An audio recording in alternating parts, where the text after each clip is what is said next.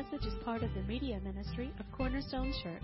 You can listen to this and other messages on our website at www.corner-stone.org or by subscribing to our podcast. As you're seated this morning, you can open your Bibles to uh, Genesis chapter 37. This is where we began last week. We got about halfway through that chapter. We're going to finish that out this morning. If you have a Pew Bible, uh, our new Pew Bibles, it actually happens to be on page 37. That kind of works out good, Genesis 37, and it's on page 37. And it's a part of this beginning story that we see that there truly is this dysfunction in this family. If you were not here last week, let me give you a quick, maybe 60 second overview because I want you to, to kind of uh, come up with us and, and be a part of this. This is the story in the account the narrative, what we would call, of Joseph. And Joseph is the great grandson of Abraham. A lot of people are familiar with Abraham. And Abraham had a, two sons. And, and uh, do we have that slide? Last week I had a slide up there that I could not even see from here. And I really felt bad because you, it was kind of important information to know that there was a heritage here and I can see everybody's training, and uh, so I, I ask for forgiveness for that. But here's how it goes Abraham, we're kind of familiar with what God called Abraham to do. Well, he has two sons, Ishmael and Isaac. And uh, one was outside the covenant, one is inside the covenant. Part is, one is part of the plan of God, one is really outside the plan of God. And uh, we see that Abraham very much gives favoritism to the one, Isaac, that he has, and, and uh, that's inside the plan of God, and it kind of puts off Ishmael, and as we said last week, we are still in that dilemma today on a worldwide basis, the division that that caused.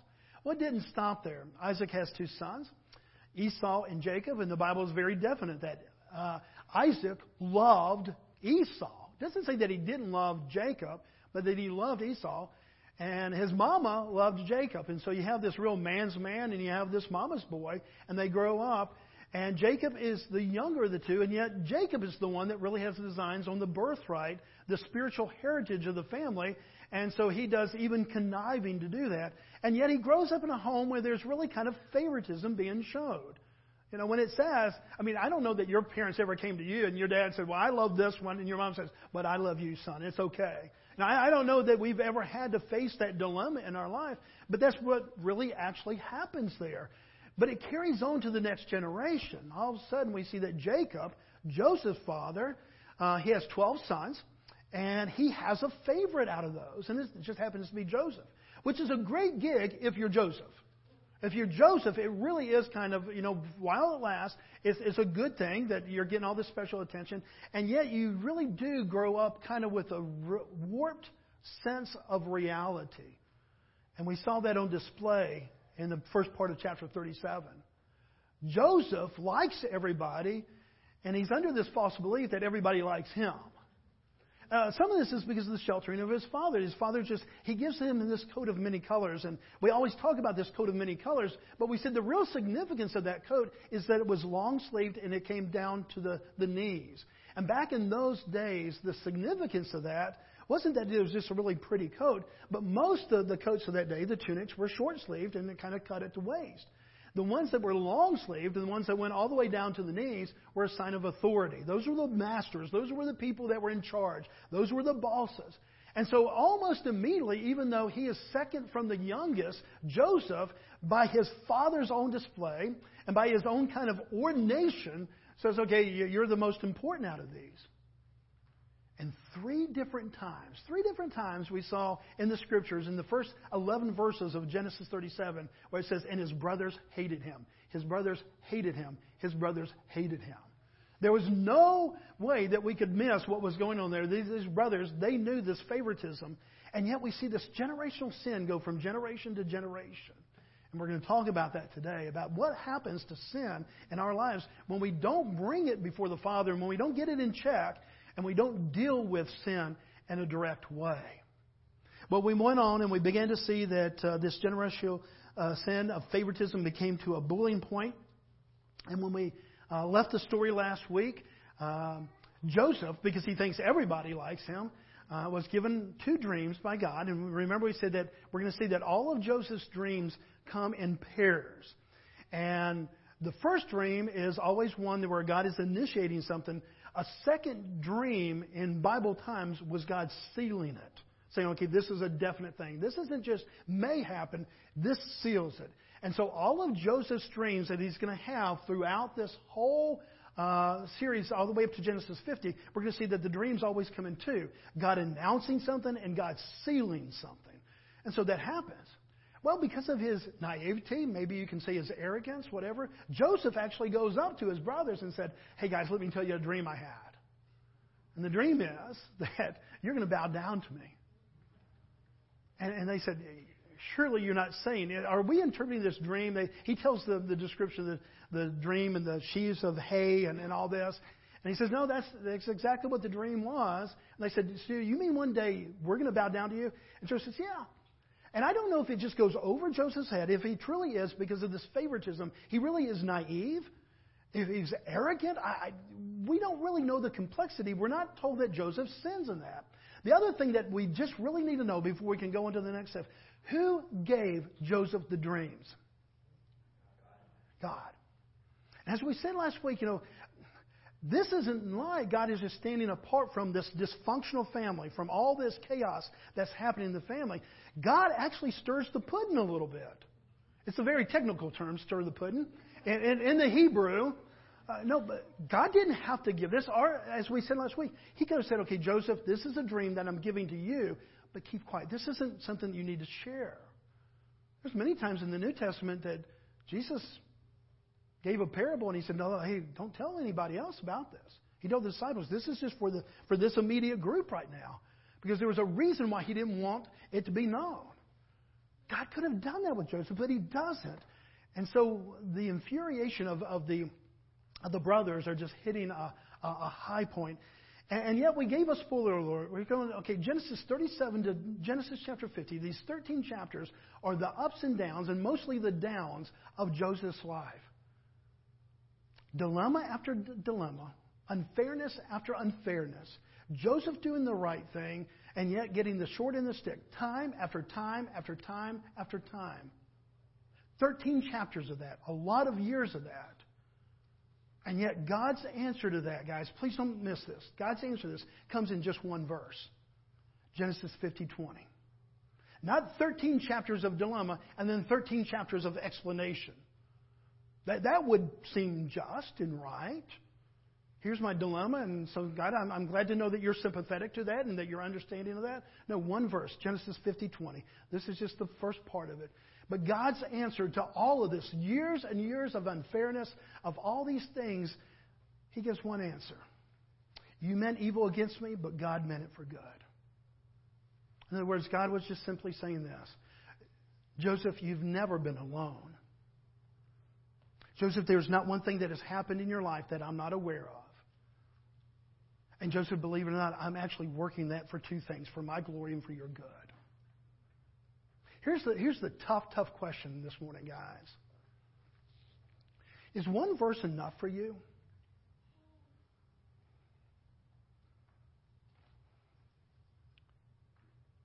I mean, 13 chapters of dilemma of your life, 13 chapters of unfairness. You do the right thing. Over and over and over, Joseph does the right thing, and yet he always gets the short end of the stick. Uh, is one verse enough? See, that's where we're going to be sometimes in our faith. God is not going to take your one dilemma that's, uh, let's say, that is a week long in its making or a year long in its making, and then give you verse after verse after verse or explanation after explanation like that. We do have many verses, but sometimes God is just going to say, I am God. Look at the cross. Look at the empty tomb. Sometimes all we're going to have is the victory of Christ, and that's all we're going to have. And He's never going to explain, except for in a couple places, Romans 8:28 and a couple other verses that we can kind of quote and say, "Okay, God, you are working things for good." As people of faith, guys, we have to come to the place: Is that enough for you? Well, the simple answer for me, I'll answer it. In my frailty, no. In my mind and my heart, yes. Do I believe that God is always working everything, even the unfairness, the injustices of life, for His glory and for my good? I really do believe that. But when the pain of that is on, the furnace is turned up to a thousand degrees, sometimes you want more. And I'm not saying that God is a stingy God. Please don't hear me that God is a stingy God. Guys, we have to, to rest. Is this truth or is it not truth? Do we believe it or do we not? Because sometimes all you're going to get is a verse, a promise, a truth. That's all you're going to get. And it's not that he's a stingy God, and it's not that he's just trying to test you and see how far he can push you. It's just that he's going, okay, I gave you the answer of Christ. There is no other answer. And here's our dilemma as Christians following after a holy God. He's given but one answer. And guys, he's not going to give a second answer. That one answer is sufficient. And that's by faith that we have to come to that place in the minute in the midst of all these hurts. Okay, Christ is enough. Christ is. Okay, God, thank you for Christ. He is enough. And sometimes that can be our only plea and our only prayer before this holy God is okay, God, you haven't explained anything. It may be years. You, you know when this verse came in Joseph's life? Near the very, very end after years and years and years of hardship, then it comes. I'm going, okay, God, can you kind of clue me in along the way? You know, every three months, can you just kind of give me a clue?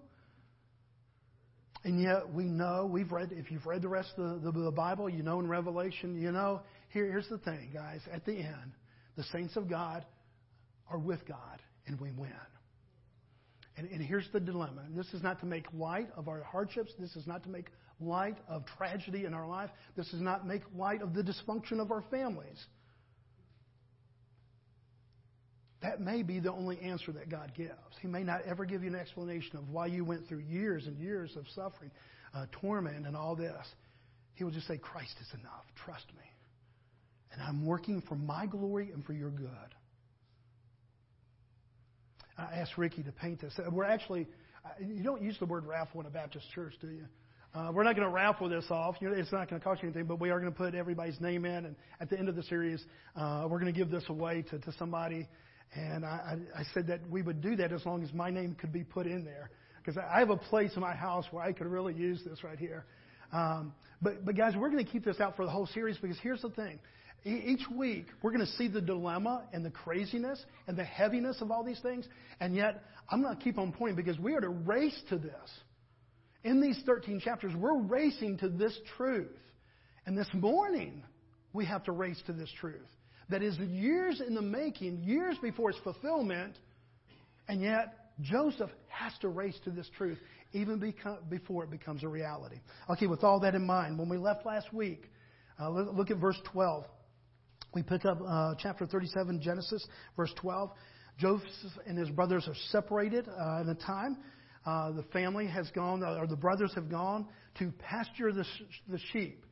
Um, back in those days, they were very nomadic people. They would move their very existence from place to place. The Jewish people were a little bit different. The Jewish people said, ah, let's not move all the time. Let's establish a home. But knowing that our sheep need to feed, we'll just go out there and we'll either buy somebody to manage them or pay somebody to manage them, or we'll go out there and do it ourselves. And so the Jewish people were the first ones really not to be as nomadic as the other people of that area. And they would establish a home, let's say in Jerusalem, and then when times were needed that the sheep had to go to a, another place, they would take their sheep and their flocks there and they would pasture them there. Uh, the brothers have done that. They're going out and they're pasturing the, the sheep about 50 miles away from their home. Look what it says in verse 12 and 13. Now his brothers went to pasture their father's flocks near Shechem. And Israel said to Joseph, that's Jacob. Remember, Jacob and Israel, same person. Israel said to Joseph, Are not your brothers pasturing the flock near Shechem? Come, and I will send you to them. And he said to them, Here I am. A very obedient young man. He says, Good, I'll, I'll do that, Dad, whatever you want. And uh, he goes, and it, this really is kind of strange. A lot of scholars wonder why Jacob, Israel, would do this because um, this is not really friendly territory. Now, the brothers have ten of them. Okay, probably Benjamin is not with them. We don't know if Benjamin's even born uh, quite yet, and it's, so it's one of those things. But there's ten brothers that are going, and so they kind of have him up. And now he's going to send Joseph by himself. And guess what he has on his back? Coat of many colors, kind of attractive for thieves and you know, people that just want to make trouble. This isn't like you're, he's going in the stealth of night. So he goes out and he's going 50 miles. More than likely, that would have been about four or five day journey. He's going there. Uh, go find out a report about your brothers, how it's going. So he goes and he's very obedient. And, and look what happens. Verse 18. They saw him from afar, that is the brothers, and before he came near them, they conspired against to kill him. Okay, we get right into the midst of the, the anger here. This dysfunctional family and this generational sin of favoritism now has become a boiling pot. They're sitting there, they're pasturing the sheep. And when you're pasturing the, the sheep, for the most part, you're, you're a lot of watch time. You know, sheep are just kind of boring animals. They're just eating, so you're just kind of looking. They look off to the distance. And they see this figure coming as it gets closer and closer. They, they realize this is Joseph, their brother. Now, how could they tell that? More than likely, coat of many colors. Look at this guy. He's about Joseph's height. He looks like Joseph. Ah, it's the coat. This is Joseph. Now, here's my question. In your mind, did they just at that moment go, you know, let's kill him? Or do you think that perhaps there had been something stirring in their heart? What did it say three different times in verses 1 through 11? They hated him. This is not something that just started. They didn't see him and all of a sudden decide, you know, we could just kill him and, and nobody would know the difference. Now, here's the thing, guys generational sin, sin in our own life, it boils and it sometimes comes to a place where it just kind of erupts.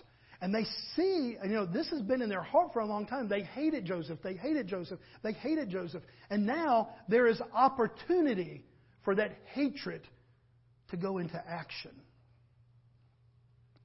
Some people believe that time heals all wounds. The reality I have found is that time heals some wounds. There are some things and there are some wounds and some hurts in lives that time and the passing of time does help. But there are some things, folks, that when they're deep and there's anger and there's frustration, that time itself, ignoring something, doesn't make it better. And this is one of the things that we see here.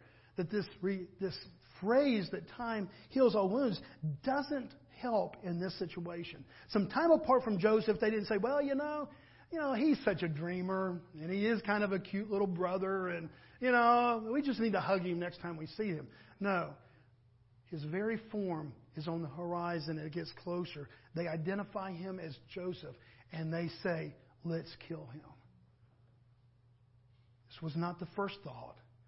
It did not begin in this verse. It has been stirring in their hearts.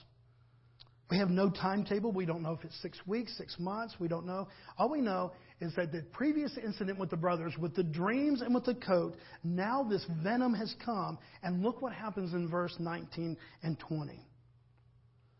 They said to one another, Here comes what? This dreamer. They did not forget about this dream. Here comes this dreamer. They don't even call him by name. Here comes this dreamer. This is his identity now. He thinks that he's going to be over us one day. He had this fanciful dream that we're going to bow down to him. Here comes this dreamer. It has become his identification for the brothers. Not here's our brother Joseph. No, here comes this dreamer. He's known by this hurt and by this uh, uh, anger they have toward him. Verse 20 Come now, let's kill him and throw him into uh, one of the pits. And they will say, uh, then we will say that a fierce animal has devoured him, and we will see that he will become, what will become of his dreams. This all centers around this favoritism.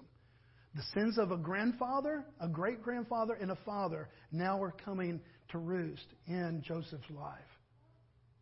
Let's see what this dreamer does. Let's see if he really is going to bow down to us when we throw him down in the pit. Now remember, guys, they're out in the middle of the, you know, in a very arid, desert-like place. Yes, there's some pastures from time to time, but they throw him into a pit that is empty he can't get out of. There's not water there. We're told that there's not water there.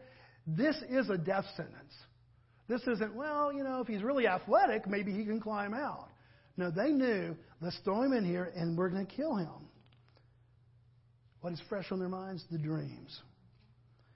And it seems that they would have certainly carried out the murder, but the oldest son, Reuben, who's already kind of in bad graces with the father. There's, there's some incidents that happened before. And he comes up, and being the oldest, he's, he, he tries to reason with them. Look what he says in verse 22. Reuben said, he, remember, he's the oldest brother. Reuben said, Shed no blood.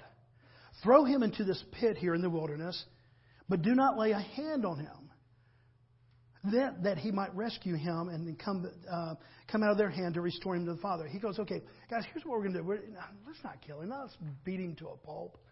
Let's, let's throw him in here, and, and he'll die, but there won't be blood on our hands. Now, the two things are going on. Number one, Reuben has a plan to come back and rescue.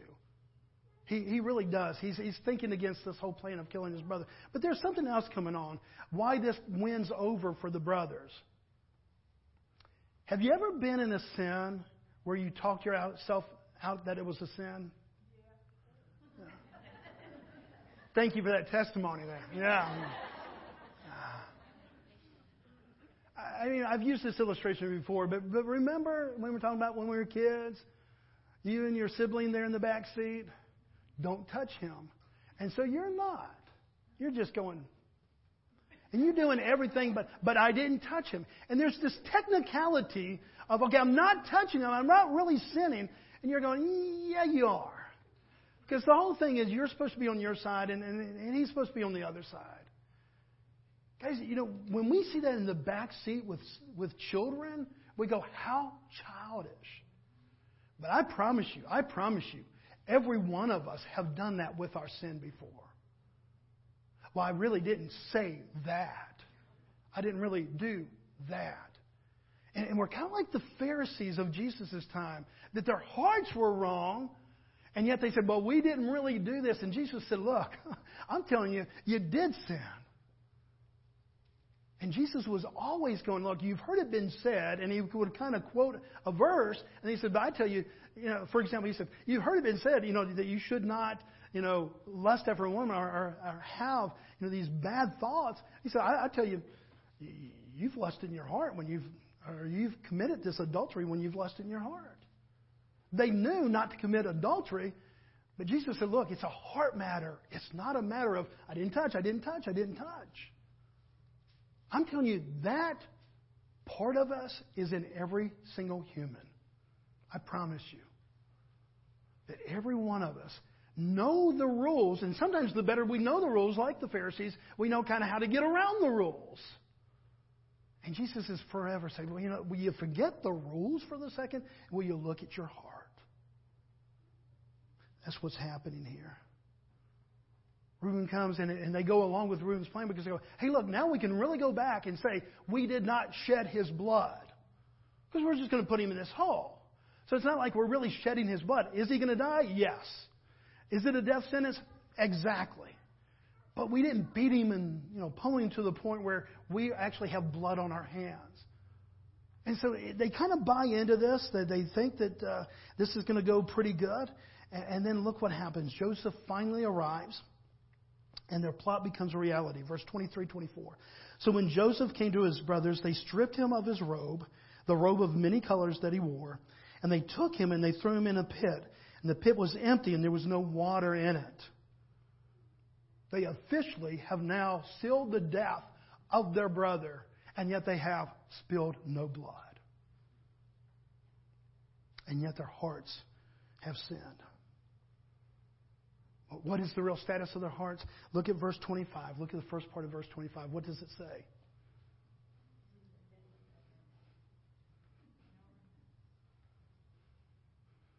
You throw your brother in there, a death sentence, but oh, we didn't touch him.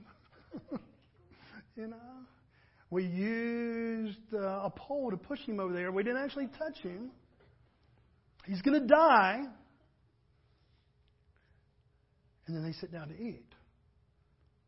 We're not told this, but guys, more than likely they are feasting upon something. The word in the Hebrew of eating there isn't just, okay, they had their next meal. They're, they're actually having kind of a celebratory kind of, this, this is a good meal. And more than likely it's because Joseph had brought from Jacob, from the father, some, some good things to eat that you usually don't have when you're out pasturing sheep in the middle of, of, of a wilderness. And, and so their conscience is just bare. Their hearts, you can see, are evil. And we see that, and we begin to see that, uh, you know, they leave Joseph to starve and to thirst to death. They have this dinner. Listen real closely, guys. This is where unresolved sin can take us the death of relationships, the, the murder of relationships,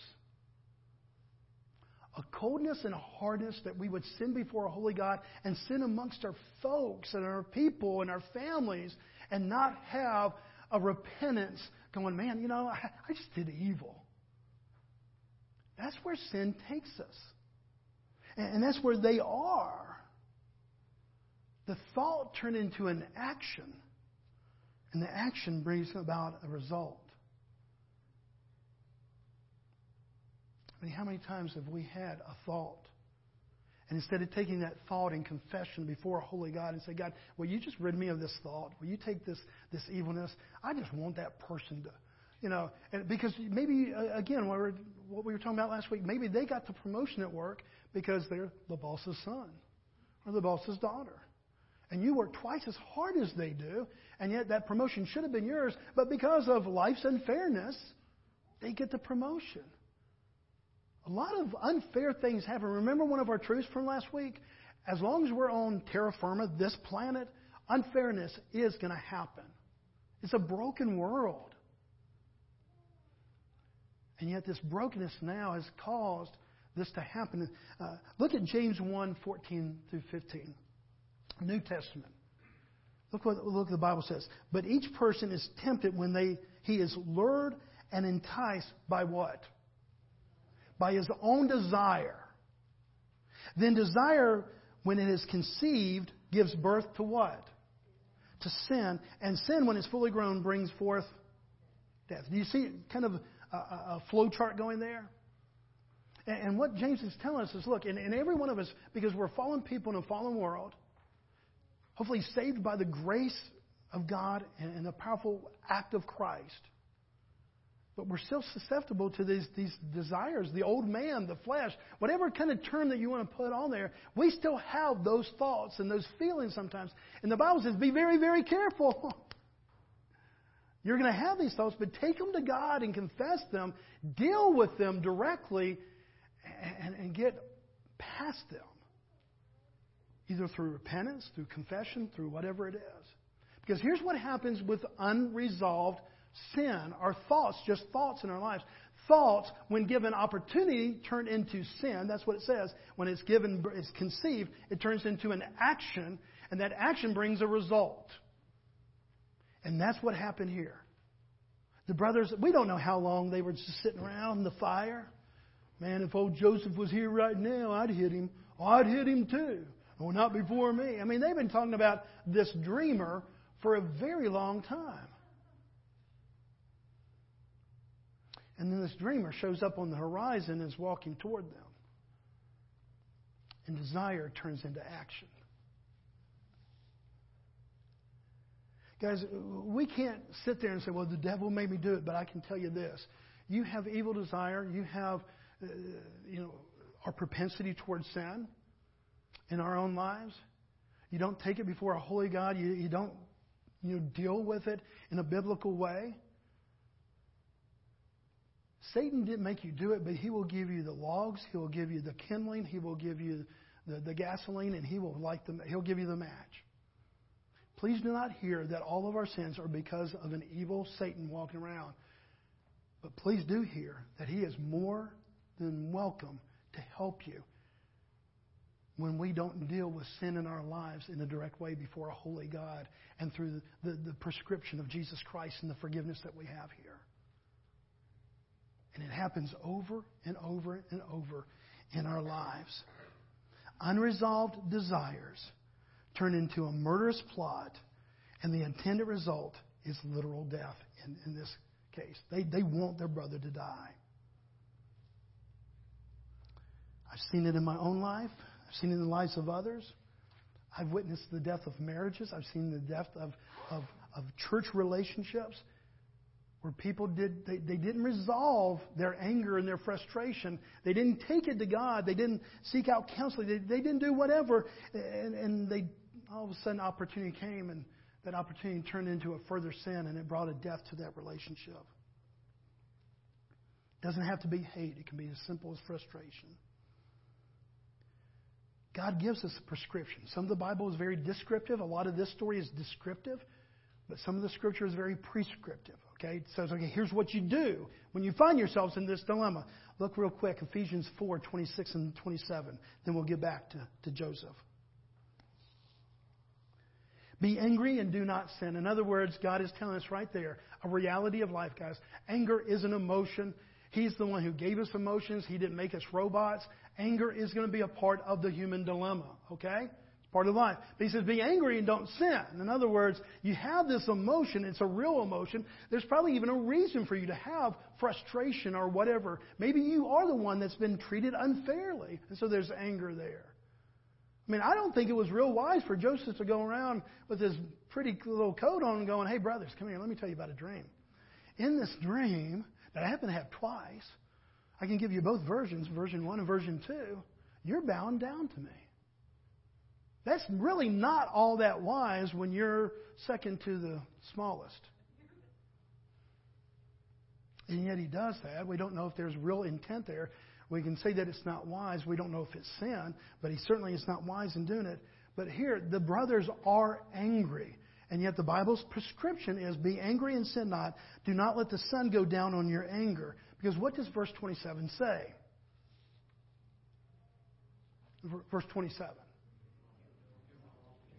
Because this isn't just some preacher saying, well, watch out for that devil. No, the Bible says that. Says emotions are going to come, frustrations are going to come, unfairness is going to come, but deal with it directly. Hopefully, even by the end of the day. Why? Because we do not want to give a foothold to the devil. We don't want to give opportunity for Satan to bring some logs and the next day say, hey, here's a can of gasoline. Hey, I just happen to have a match. And this is what the Bible tells us. And this is also the hope of the gospel. God is not telling you, just swallow hard and, and, and do away with your anger. No, we bring that frustration, we bring that unfairness to the foot of the cross, and we come and say, okay, God, if there was anybody ever that dealt with unfairness in life, it was Jesus Christ, your Son. He died a death that wasn't even His fault. He did it in our place because of the love that He has for us. The very heart of the gospel is that Christ has given us an answer to all of this. But it means that we deal with it directly. I believe with all my heart that Jesus never took one step out of the Father's plan that his death on the cross was not a second too early and it was not a second too late. That he walked in unison with the Father's plan. Why? Because he always brought things back to the Father. He never sinned, but he was always talking to the Father. And here's our, our, our prescription. But, Pastor, I understand that, and, and there's been times that that would be my story. But, Pastor, for right now, I'm the offended one. Somebody has been unfair to me, Pastor. And, and what do you do if you're the Joseph in the story and, and not the brothers? You, I see this prescription for the brothers that they need to, to take it before a holy God. But, but what do I do if I'm the Joseph here?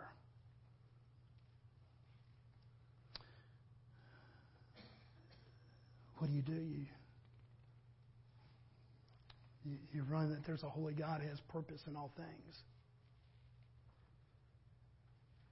Is that verse enough?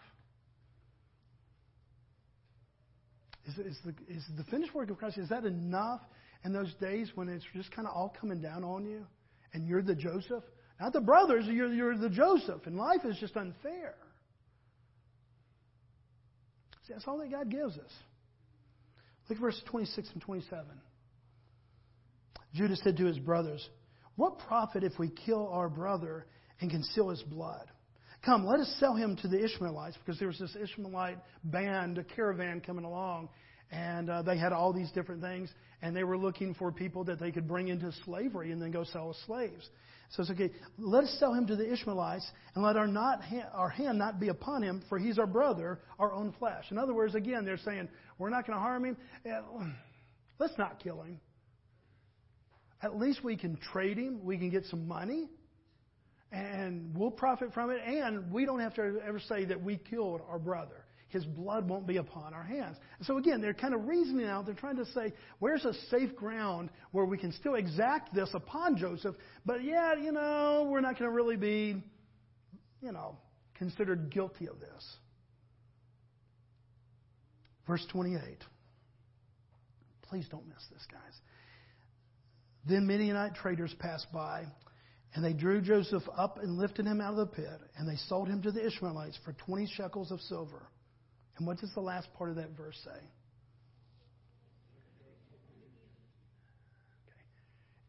Okay. Is Egypt going to play pretty big in this story? Not today. Not tomorrow. But months and years from now, it's going to be strategic. See, that's why you got to run to this, guys. You got to run here.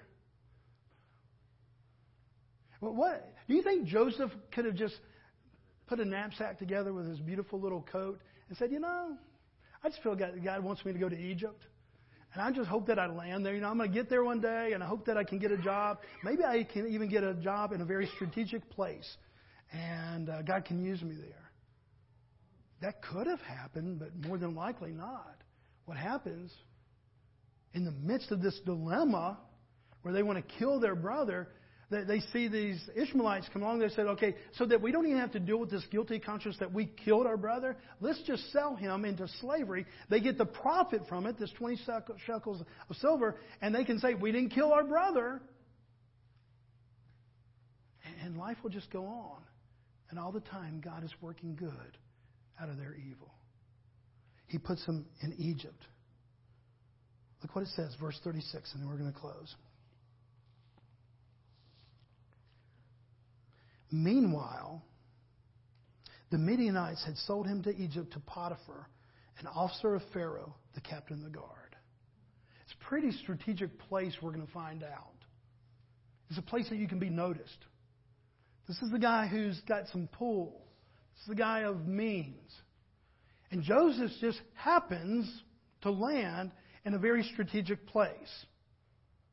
He didn't call the shot. He just said, okay, can I be sold to somebody that years from now is going to be very influential, and then I can kind of get in good with the Pharaoh.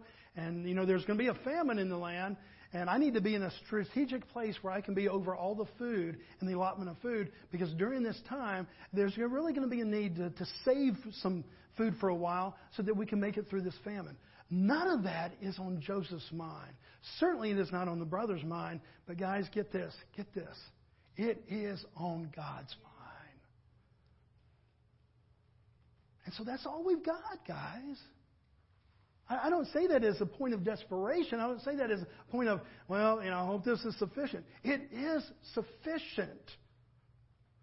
The finished work of Christ is sufficient. And sometimes there's going to be 13 chapters of your life where it just says short in the stick, unfair, hatred, and anger. And all God's going to say, okay, they meant that evil against you, but I'm going to work it for my glory and for your good.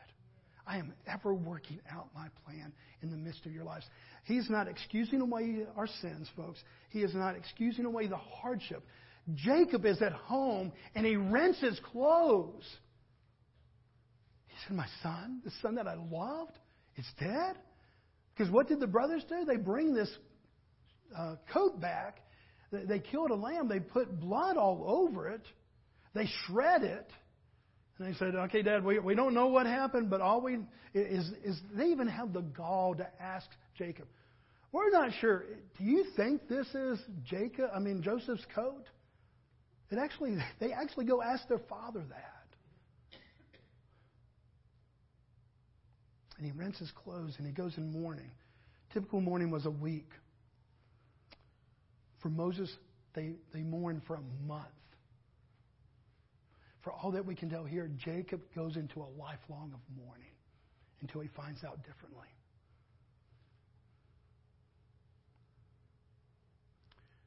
frustration, anger, unattended,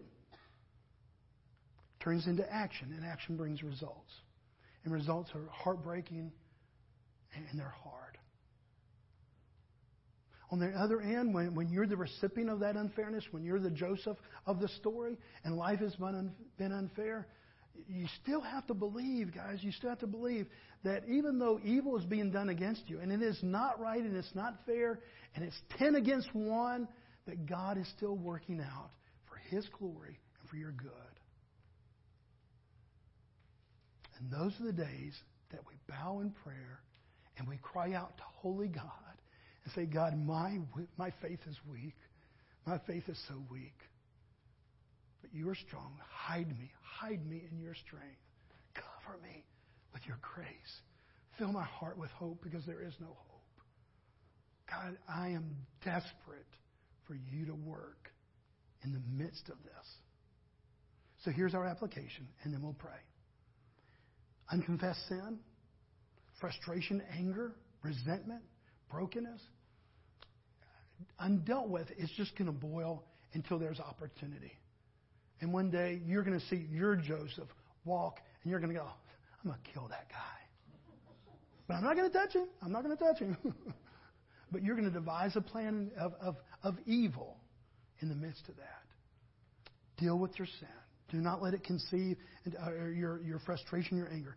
Deal with it. Bring it to a holy God who's provided the, the way of Christ to, to have forgiveness and restoration. Doesn't mean you have to love that person in the sense that, okay, now that person has brought you so much harm that you have to sit down and have dinner with them every single night. What it means is that you have freed yourself from the burden of that anger and that frustration. You've taken it to God and you've placed it on the finished work of Christ. Application number two, and then we'll close. If you're the Joseph right now in your life story and life is unfair, and you're in chapter 3 of 13 chapters, a very long, dry period where you keep on getting the, the short end of the stick, try, run, run, run as fast as you can. And hold on that God is working things for His glory and for your good. Let's pray together. Father, we love you and we thank you. And Father, we see in this story, Father, uh, so many applications to our life. And yet, Father, the answer is the same as what we saw last week. We have to believe and trust in your sovereignty, Father, that, that nothing that happens here is without your notice. And Father, nothing is beyond your ability to correct. But even in those times, Father, that you allow the pain to continue for a day, a week, a month, Father, we know, we trust that you are working for your glory and for our good. So, Father, I, I lift up the people that are in part of this 13 chapters of, of hard, hard times. I lift up the ones today, Father, that feel like they have been beat upon, they have been left for dead, and that it just isn't fair. Father, that you would bring hope and a spark of light to their, to their mind and to their heart today and say, I know your heart my child. And I promise you, I am working for my glorious kingdom and for your good.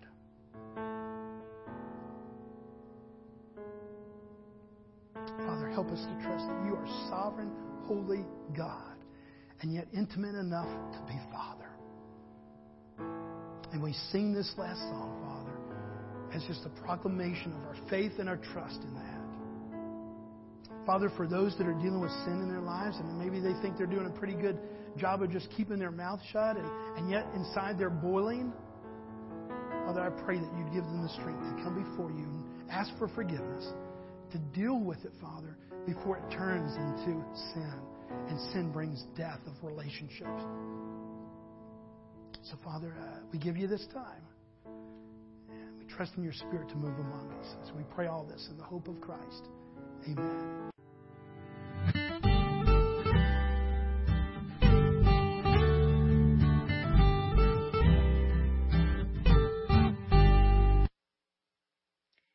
You for listening today.